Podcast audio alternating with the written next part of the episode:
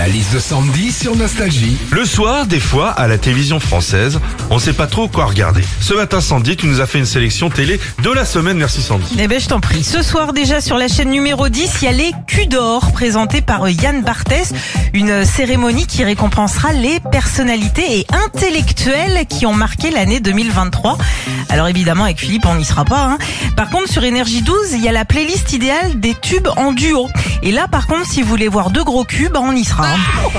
Mercredi sur M6, il y a Qui veut être mon associé Alors, sept investisseurs emblématiques français donnent leur chance à de jeunes talents qui ont eu l'idée un jour de créer par exemple un chariot de supermarché connecté, un shampoing solide ou encore un mini lave-vaisselle sans arrivée d'eau. Bref, que des génies qui font que quand tu regardes cette émission, t'as l'impression d'être un gros nulos. hein.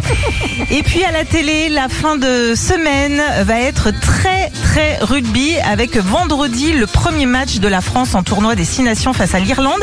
Mais surtout samedi, il y a le très attendu top 14 Toulouse-Bayonne. La saucisse et le jambon. Bon bah je ramène le vin blanc, on se fait une choucroute. Philippe et Sandy. 6h-9h sur Nostalgie.